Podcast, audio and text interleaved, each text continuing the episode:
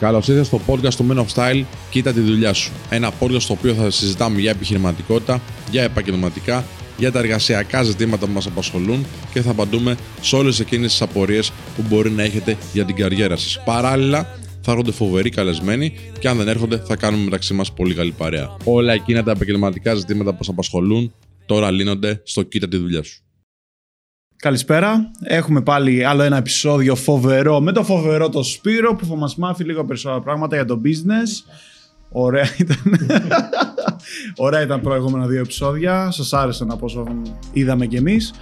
Και χωρίς να περιμένουμε άλλο, γιατί ο χρόνος είναι χρήμα, έχουμε μια ερωτησούλα από μια φίλη μας. Πώς πρέπει να διαχειριζόμαστε εργοδότες που χρωστάνε χρήματα ή μισθό; Φεύγεις.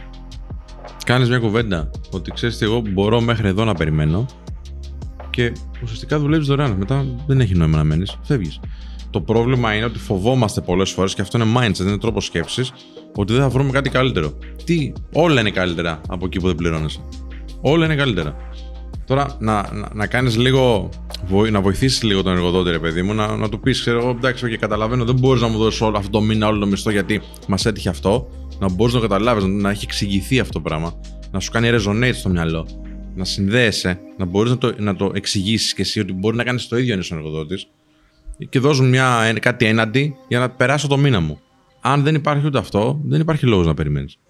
Και είμαι πολύ αυστηρός σε αυτό. Δεν γίνεται και ο εργοδότης τώρα γιατί πολλές φορές απευθυνόμαστε στον κόσμο που αντιμετωπίζει αυτά τα ζητήματα, αλλά περνάμε και πληροφορίες στους εργοδότες. Δεν γίνεται να είσαι εργοδότης και να μην πληρώνεις. Γιατί δεν μπορείς επίσης να, να, να, να λες στον άνθρωπο να κάνει πράγματα τα οποία τα χρειάζεσαι. Γιατί γιατί είναι λόγος, ποιο λόγο να κάνει; Επειδή σε αγάπησε; Πρέπει να είσαι αυστηρός. Δηλαδή δεν έχει εκεί πέρα τόσο μεγάλη επικοινωνική διαχείριση. Πέραν του να κάνεις την συμφωνία ότι κοίταξε να δεις, εγώ βλέπω τώρα αυτή τη στιγμή ότι ενδεχομένως να έχεις όντως πρόβλημα. Θέλω να βοηθήσω την εταιρεία. Σας νιώθω σπίτι μου εδώ πέρα και όλα αυτά. Δώσ' μου κάτι έναντι να περάσω. Δείξε μου δηλαδή ένα σημάδι καλής θέλησης. Ότι δεν είναι ότι θες να μου φάσει το μισθό.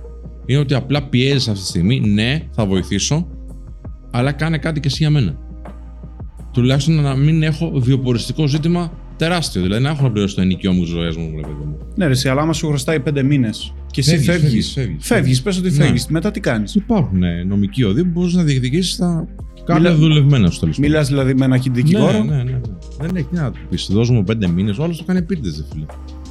Δεν είναι δηλαδή ξεχάστηκα ή το έκανα κατά λάθος. Εντάξει, μου OK, okay, ιδανικά ήταν, ξέρω, ο φίλος είναι ο Κάζο, δεν θα τα δώσω. Δεν παίζει αυτό. Και γενικά, αυτό το, το μεγαλύτερο πρόβλημα με αυτό είναι ότι δημιουργεί μια αίσθηση στον άνθρωπο ότι δεν αξίζει. Ή αξίζει τόσο όσο τον βλέπει ο εργοδότης. Γιατί όσο περνάει ο καιρός, αυτό το σου γίνεται μια πραγματικότητα. Σου γίνεται μια καθημερινότητα. Και αρχίζεις να πιστεύεις αυτό το πράγμα. Και επίσης χαλάνε την αγορά αυτή οι εργοδότες. Γιατί σου λέει μετά, αυτοί είναι οι εργοδότες, έτσι είναι όλοι. Δεν είναι όλοι έτσι. Δεν είναι όλοι κακοί εργοδότες. Και βλέπω και τα σχόλια στο TikTok που κάνουν, ας πούμε. Σπυράντο να δείτε. Ε, όταν λέμε, ας πούμε, ξέρεις τι, ναι, κάνε και λίγο. Βοήθα και λίγο τον εργοδότη. Δεν είναι όλοι οι εργοδότες μαλάκες.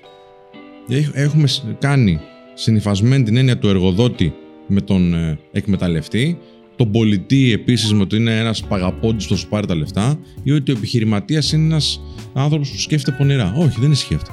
Και σκοπός το τι. Πώς κάναμε με το Men of Style, τι θέλαμε να κάνουμε, να, να βοηθήσουμε τους άντρες να γίνουν καλύτεροι στο φλερτ, και να φέρουμε τα δύο φύλλα πιο κοντά. Και βοηθάμε και γυναίκες σιγά σιγά. Εντάξει. Σκοπός είναι και τώρα να φέρουμε την εργοδοσία με τον εργαζόμενο πιο κοντά. Γιατί υπάρχει τεράστιο επικοινωνιακό ζήτημα. Και σε αυτή την περίπτωση και σε αυτή τη σχέση το πρόβλημα είναι επικοινωνιακό. Θα αναλύσουμε και σε άλλα Οπότε, αν, αν θα. Δεν ξεκινήσω από τώρα. Όλη αυτή η σκέψη, αν θα τη μάζευες σε μια πρώτη κάτι να θυμούνται, ποιο θα ήταν αυτό; Μην θεωρείς ότι αξίζεις όσο πιστεύει εκείνη τη στιγμή ο εργοδότης που δεν σε πληρώνει. Αξίζεις πολύ περισσότερο. Αν δεν σου δίνουν αυτά που αξίζεις όπου και να είσαι, σηκωθήκε. Θα μου πεις, Α, εύκολο είναι να το λες, Σπύρο. Ναι, ναι, είναι καλύτερα να πας κάπου αλλού που σου δίνουν λιγότερα από εκεί που δεν σου δίνουν τίποτα, αλλά σου έχουν τάξει περισσότερο. Αλλά ο άλλος, φίλε, όταν σου λέει, Α, εγώ δουλεύω εδώ πέρα τρία χρόνια, τους πέντε μήνες δεν με πληρώνει, κάνει μια επένδυση εκείνη τη στιγμή και λέει: Αυτούς τους πέντε μήνες και τα τρία χρόνια που έχω βέβαια εξοδέψει εδώ πέρα, έχω επενδύσει. Είναι και συναισθηματικά επενδύει και πρακτικά γιατί είναι συνεχική. Και πρόσεχε τώρα. Άμα φύγω τον έκτο μήνα θα χάσω τους πέντε μήνες. Ναι, θα χάσει άλλους πέντε μήνες όμως αν μείνεις. Ή ένας άλλος μεγάλος φόβος είναι ότι δεν ξέρω τι άλλο να κάνω. όσο είσαι σε μια δουλειά, οποιαδήποτε δουλειά και να είσαι, αν σταματάς να εξελίσσει να εξελίσσεις τις ικανότητές σου, τότε πραγματικά θα γίνεις κάποια στιγμή δεινόσαυρος. Τι σημαίνει δεινόσαυρος, είναι οι άνθρωποι οι οποίοι ξέρουν ένα πολύ συγκεκριμένο πράγμα, το οποίο σιγά σιγά αυτό το πράγμα εξαλείφεται. Δηλαδή, κάποια στιγμή θα δεις ότι κάποια επαγγέλματα, όπως γίνεται συνέχεια στην ιστορία της εξέλιξης τέλος πάντων της αγοράς, που δεν, δεν χρειάζονται πλέον. Σιγά σιγά δεν χρειαζόμαστε γραμματεία, ας πούμε. Δεν χρειαζόμαστε έναν άνθρωπο που μας κλείνει ραντεβού. Ε, δεν χρειαζόμαστε έναν άνθρωπο να μας κάνει απαραίτητα support, γιατί υπάρχουν φωνητικές πύλες, υπάρχουν bots. Και αυτοί οι άνθρωποι σιγά σιγά χάνουν τις δουλειές τους. Θα πρέπει να κάνεις ένα reskilling, δηλαδή να ε, επαναξιολογήσεις τις ε, ικανότητές σου και να φέρεις καινούριε ή να τις εξελίξεις. Αυτό είναι τώρα μια συνεχιζόμενη διαδικασία. Δεν είναι τώρα κάτι που το κάνεις. Αν το αποφάσισα σήμερα και το ξεκινάω ε, και το κάνω ένα μήνα, θα το κάνεις συνέχεια. Θα κάνεις σεμινάρια, θα διαβάζεις, θα γίνεσαι καλύτερος. Για σένα θα γίνεσαι καλύτερος, όχι μόνο τον εργοδότη. Και άμα γίνεσαι για σένα, θα προσφέρεις και περισσότερη αξία. Άμα ήσουν απαραίτητος ρε φίλο όμως, άμα ήσουν απαραίτητος πραγματικά, έκανες Έλληνες και έδαινε στη δουλειά, δεν θα τολμούσε να, να μην σε πληρώσει. Δεν θα τολμούσε. Εντάξει. Οπότε δες και εσύ το μερίδιο ευθύνης αυτό. Πάμε στην επόμενη ερώτηση τι να κάνω αν ο εργοδότης δεν θέλει να με ασφαλίσει πλήρως ή να πληρώνει μέρος του μισθού σε μετρητά; Το βλέπουμε συχνά έτσι σε δουλειές. Τουλάχιστον εγώ από όσο έχω ακούσει. Ωραία. Αρχικά είναι παράνομο. Δηλαδή δεν μπορούμε να δώσουμε μια οδηγία σε να κάνει κάποιος κάτι μη νόμιμο. Πρέπει να σε εξυπηρετεί πάρα. Τώρα, αν είσαι εργοδότης, ε, καταλαβαίνω γιατί το κάνεις. Γιατί θες να κερδίσεις ένα πολύ μεγάλο μέρος από το ποσοστά που πρέπει να δώσει το κράτος. Γιατί ποσοστά παίρνει το κράτος, παιδιά; Ε, πρέπει να έρθουμε και την μεριά του εργοδότη λίγο. Ο, ο, ένας άνθρωπος ο οποίος πληρώνει 100 ευρώ, ε, ουσιαστικά πληρώνει 150 γιατί κάποια λεφτά πάνε στο κράτος. Δεν τα παίρνεις εσύ στην τσέπη σου, αλλά εγώ, σαν εργοδότης, πρέπει να τα δώσω στο κράτος. Μου κοστίζει πολύ περισσότερο από όσα παίρνεις. Και είναι πολύ μεγάλο αυτό το ποσοστό στην Ελλάδα σε σχέση με τον ευρωπαϊκό μέσο όρο. Εάν δηλαδή εδώ στο Men of Style, δίνω ένα παράδειγμα τώρα για να μην μιλάμε άλλο αν στο Men of Style δεν είχαμε φορολογία για το προσωπικό, θα είχαμε σίγουρα άλλο ένα 50% ναι, καινούριε θέσεις. Εντάξει. Θα ήμασταν, ξέρω εγώ, 50 τόσο άτομα. Ωραία. Παρ' όλα αυτά, από τη στιγμή που λέμε ότι είναι παράνομο, ε, δεν το κάνεις. Δεν χρειάζεται, δεν κάνεις δουλειά για να κάνεις παρανομίες. Αλλιώς υπάρχουν πολύ πιο κερδοφόρες δραστηριότητες παράνομες. δεν θα κάνεις, δεν κερδίσει από αυτό. λοιπόν, με δίνει ιδέε. Ναι. τώρα, αν είσαι τώρα εργαζόμενο και επειδή μου είναι πολύ καλό το deal και τον εμπιστεύεσαι τον άνθρωπο, OK, okay, δοκίμασέ το. Μπορεί, μπορεί και όχι. Ναι, δεν θα το επέλεγα όμως εγώ. Πρέπει δηλαδή να είναι πολύ, πολύ καλή η σχέση μεταξύ σας. Ή να σε βολεύει πάρα πολύ και σένα, δηλαδή να δουλεύεις και κάπου αλλού και να θες και το λίγο το μαύρο σου. Μμ. Εντάξει, το, το μαύρο χρήμα. Ναι. Εδώ μην. Ε, Όντως είναι explicit. Οπότε, άμα κάποιος ε, σε συνέντευξη θα στο, θα στο πει αυτό και εσύ δεν το θέλεις, τι του λες; Δεν θέλω να κάνω τίποτα παράνομο; Θα ήθελα Αν να είναι. είναι συνέντευξη, μάλλον δεν το ξέρεις. Άρα δεν το κάνεις, ναι. Γιατί δεν ξέρεις πρώτα απ' όλα να σα δώσει. Είναι ο λόγος σου και ο λόγος του. Είναι σαν να έρθει ένας και να σου πει: Δώσ' μου, δώσ μου 50 ευρώ. Ε, στο δρόμο. Και θα το δώσω πίσω αύριο. Θα δίνεις. Όχι. Πώς αντιμετωπίζεις την περίπτωση ο εργοδότης να σου απαιτεί υπερορίες ε, χωρίς ε, να πληρώνεσαι περισσότερο για αυτές. Όταν σου λέει, Ωραία, εγώ θα σε πληρώνω για 8 ώρο, αλλά εσύ πρέπει να κάνεις 9 ώρο. Στο λέει από πριν αυτό; Στη, κατά τη διάρκεια της συνέντευξης. Ναι. Εξαρτάται τη δουλειά. Μπορείς να δουλέψεις 9 ώρες. Γιατί το θέμα δεν είναι μόνο να δουλεύεις 9 ώρες και να κάνεις τη βάρδια. Το θέμα είναι θα, θα βγάλεις τη δουλειά. Θα μπορείς να δουλεύεις 9 ώρες και να είσαι ξεκούραστο στην ένατη ώρα, τη δέκατη, τη δωδέκατη, δεν ξέρω τι, για να του κάνεις τη δουλειά που πρέπει. Δηλαδή, έχουμε ακούσει περιπτώσεις οδηγών, ας πούμε, οι οποίοι κάνουν 12 ώρα για να προλάβουν συμβόλαια. Εντάξει, αυτό είναι μέσα στη συμφωνία τους υποτίθεται, αλλά μπορεί ο άνθρωπος να δουλέψει, να οδηγήσει με ασφάλεια μετά τις 8 ώρες. Δεν ξέρουμε. Εγώ φαντάζομαι πως όχι. Είναι μη ασφαλές αυτό. Το ρισκάρεις; Ο ρισκάρει ο εργοδότης να έχει έναν εργαζόμενο μετά από κάποιες ώρες, ο οποίος να κοιμάται πάνω στον υπολογιστή, ή στο ταμείο, ή στο τραπέζι που εξυπηρετεί. Οπότε πρέπει να δούμε αυτό αρχικά. Εντάξει, θα μπορείς να το κάνεις. Ένα επιχείρημα είναι αυτό. Ενδεχομένως να μην μπορώ. Να μην έχω ενέργεια να βοηθήσω περισσότερο. Ανάλογα και τη δουλειά. Τώρα, αν είναι μία ώρα, ρε παιδί μου, το βλέπεις. Ε, και επίσης, μπορείς να εξετάσεις κατά τη διάρκεια της συνέντευξης. OK, okay, εγώ να κάτσω αυτή μία ώρα, αλλά αν χρειαστώ μία ώρα να φύγω νωρίτερα, γιατί έχω μία, δύο, τρεις υποχρεώσεις, θα είσαι αντίστοιχα ελαστικό. Κάνεις αυτή την κουβέντα. Γιατί πρέπει να καταλάβουμε και ως ένα βαθμό ότι ο άλλος άνθρωπος ξέρεις τι. Θα σε, μπορεί να σε πληρώσει κιόλας και μέσα στο μισθό σου. Να, είναι, να υπολογίζει 9 ώρες. Να σου δίνει, μην σου δίνει, ας πούμε, το 8 ώρο που θα έχεις στο μυαλό σου, εσύ ή αυτός, αλλά να σου δίνει και τις 9. Αλλά βγαίνει δουλειά. Και πρέπει να βλέπεις και εσύ. Είναι αντίστοιχα ελαστικό αν χρειαστεί, όπως είμαι εγώ. Α, τέτοιους εργοδότες, τέτοιους συνεργάτες θες. Θες συνεργάτες οι οποίοι δεν κοιτάζουν απαραίτητα το γράμμα του νόμου, αλλά αν χρειαστεί το εφαρμόζουν ή είναι αντίστοιχα ελαστικοί γιατί καταλαβαίνουν ότι του δίνω αξία και μου δίνει και αυτός πίσω. Το πιάνεις; Πιάνετε, ωραία. Γενικά, μην κάνετε παρανομίες, παιδί μου. Δεν υπάρχει λόγος. Δηλαδή, φρόντισε η business σου να φέρνει όσα χρειάζεται χωρίς να είσαι παράνομος. Αν πρέπει να κάνεις παρανομία για να επιβιώσεις, μάλλον το business model σου δεν δουλεύει καλά.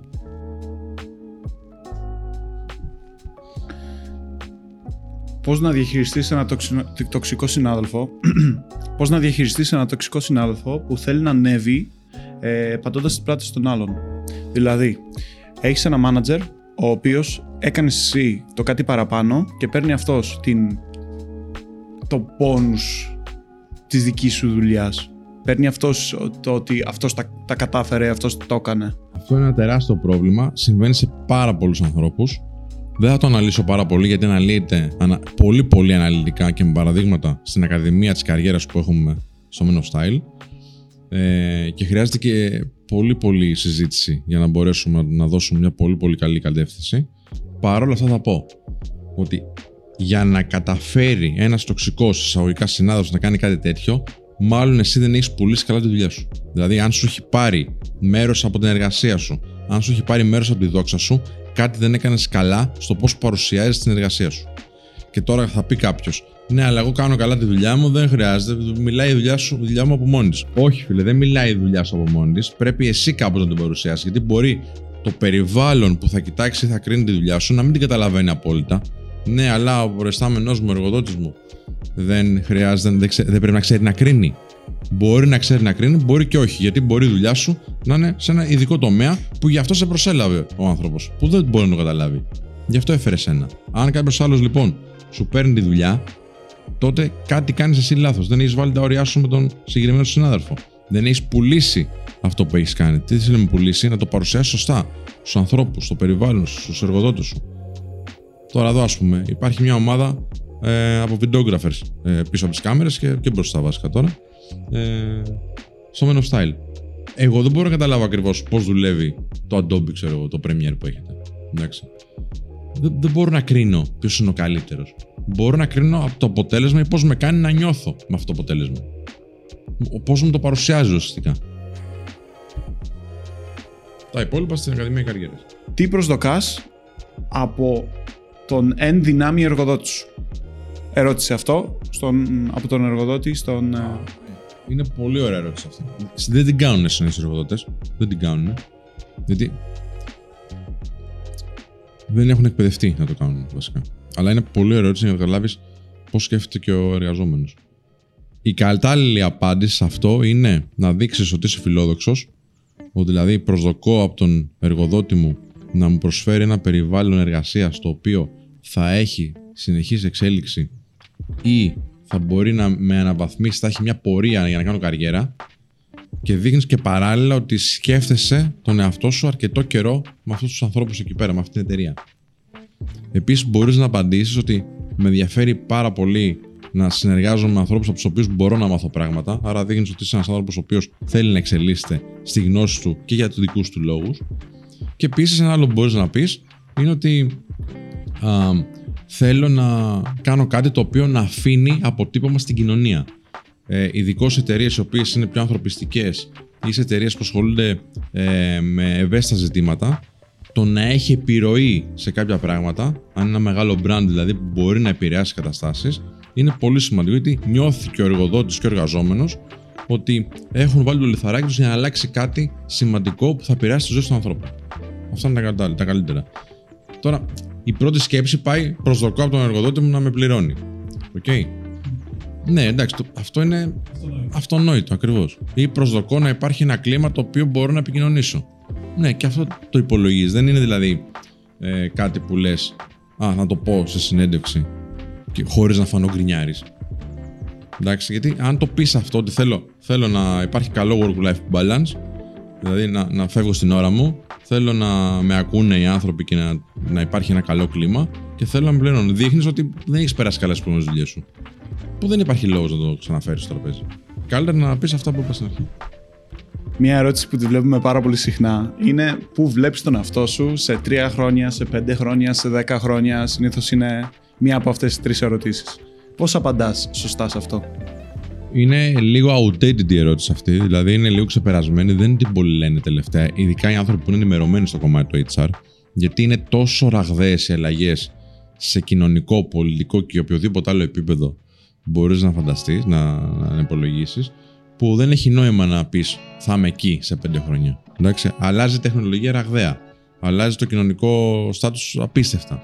Ε, φαντάσου τώρα αυτή την ερώτηση να την κάνεις σε έναν άνθρωπο που ε, ασχολείται με digital marketing. Δεν ξέρουμε τι θα γίνει σε δύο χρόνια στο digital marketing. Μπορεί το AI να είναι τόσο ισχυρό που να μην χρειάζεται το digital marketer. Πιανεί. Αυτό που μπορείς να πεις είναι κάπως να συνδέσεις, για να είσαι και λίγο αρεστός στη συνέντευξη, κάπως να συνδέσεις την εξέλιξή σου με την εξέλιξη εταιρείας. Οπότε φαντάζομαι να εργάζομαι σε έναν χώρο καλή ώρα όπως είναι αυτός, εφόσον συνεργαστούμε, ο οποίος θα με βοηθάει και να εξελίσσομαι, αλλά και παράλληλα να μου δίνει την, ε, τη δυνατότητα να μπορώ να βοηθήσω και τους νέους συνεργάτες που έρχονται, ίσως με κάποια θέση ευθύνης.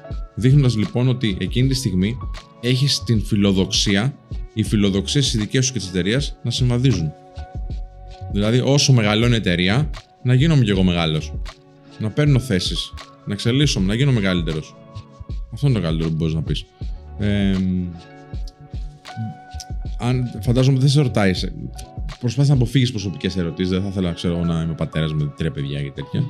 ε, προσπάθησε να αποφύγεις προσωπικές απαντήσεις. Δηλαδή, θα είμαι πατέρας με τρία παιδιά κτλ. Ή να έχω πάει 17 ταξίδια και να είμαι νομάς και να δουλεύω, ξέρω, μια σκηνή στο Τέξας. Ε, και φρόντιζε να συνδεθεί κάπως η απάντησή σου με αυτό που θα ήθελε να, να ακούσει και η εταιρεία. Ναι, ρε Σπύρο, απλά ε, ξέρεις, πάντα με αυτές τις ερωτήσεις, γιατί έχουμε κάνει ήδη πολλές, το, το πράγμα που σκέφτομαι είναι ότι θα πεις αυτό που θα ήθελα να ακούσει η εταιρεία για απλά να σε προσλάβουν. Γιατί αυτό θα. Κοίταξε, το, η συνέντευξη είναι ένα παιχνίδι. Ένα παιχνίδι στρατηγικής. Όπως έχουμε πει στο προηγούμενο επεισόδιο, λες πάντα την αλήθεια, αλλά φτιάχνεις έτσι την αλήθεια έτσι ώστε να δείχνει τα καλύτερα σου στοιχεία. Δεν θες δηλαδή να είσαι μια εταιρεία που αναπτύσσεται και εσύ αναπτύσσεσαι παράλληλα. Λέμε κάτι ψέμα; Όχι. Απλά την ώρα που κάνεις μια συνέντευξη, ουσιαστικά κρίνεσαι. Και από τη στιγμή που κρίνεσαι, θα πρέπει να δείξεις ένα πολύ καλό εαυτό. Και ο καλός εαυτός είναι αυτός που παρουσιάζεται πολύ κοντά στα συμφέροντα του ανθρώπου που παίρνει την απόφαση. Καλός ή κακός. Αν δεν θες να μπει σε αυτή τη διαδικασία, δεν μπαίνεις στις συνεντεύξεις. Κάνεις δικιά σου επιχείρηση και κάνεις τη συνέντευξη. Πάντα λέμε την αλήθεια. Κανείς δεν θέλει να συνεργάζεται με έναν άνθρωπο που είναι ψεύτης και το ψέμα θα φανεί αλλά λέμε αυτά που βολεύουν την κατάσταση. Όχι εσένα ή τον εργοδότη, την κατάσταση για να έρθεις πιο κοντά σε αυτόν τον άνθρωπο που θα πάρει την απόφαση. Είναι σαν να λες ότι θα πάω να δώσω εξετάσεις ε, και δίνω εξετάσεις, ας πούμε, και ε, δεν, δεν δίνω τις σωστές απαντήσεις, αλλά λέω την άποψή μου. Όχι, δίνω τις σωστές απαντήσεις. Που είναι το γεγονός. Το γεγονός λοιπόν είναι ότι εγώ θέλω να εξελίσσομαι παράλληλα με εταιρεία. Να πούμε στους ανθρώπους ότι έχουμε Ακαδημία Καριέρας. Υπάρχουν ήδη οι μισές θέσεις καλυμμένες. Όποιος θέλει, στέλνει ένα mail στο info style ή στο askpiros ή παίρνει στο 2225 Είναι τρίμηνο, δύο ώρες τη εβδομάδα. Ασχολούμαστε με αυτά τα θέματα πολύ αναλυτικά και με πιο ε, καυτά ζητήματα. Όπως είναι διαπραγματεύσεις. Πώς κάνουμε διαπραγματεύσεις μισθού. Πολύ συγκεκριμένα, βήμα-βήμα. Πώς διαχειριζόμαστε ε, τοξικούς συναδέρφους, βήμα-βήμα. Πώς διαχειριζόμαστε ένα απαιτητικό αφεντικό, βήμα-βήμα. Όλα αυτά στην Ακαδημία Καριέρας του Men of Style. Πρόσεχε να δει. Είναι πολύ σημαντικό επειδή είναι νέο αυτό το podcast. Ασχέτως αν εμείς είμαστε πιο παλιοί, ας πούμε, στην ποντόσφαιρα. και σε όλα αυτά τα social media, είναι πολύ σημαντικό να κάνεις ένα share σε ανθρώπους που πιστεύουν αυτά που πιστεύεις και εσύ. Στους ανθρώπους που σκέφτονται με τον ίδιο τρόπο. Για να γίνει πολύ μεγάλη η παρέα. Και να έχουμε ανθρώπους οι οποίοι σκέφτονται αντίστοιχα και δημιουργούν μια κοινότητα και βοηθάμε ένα τον άλλο. Οπότε, αν έχεις φίλους που πιστεύεις ότι θα βοηθηθούν από αυτό το υλικό, στείλει αυτό το link. Άλλο ένα επεισόδιο έφτασε μέχρι το τέλος του. και άλλο ένα επεισόδιο «Κοίτα τη δουλειά σου» podcast έφτασε στο τέλος του.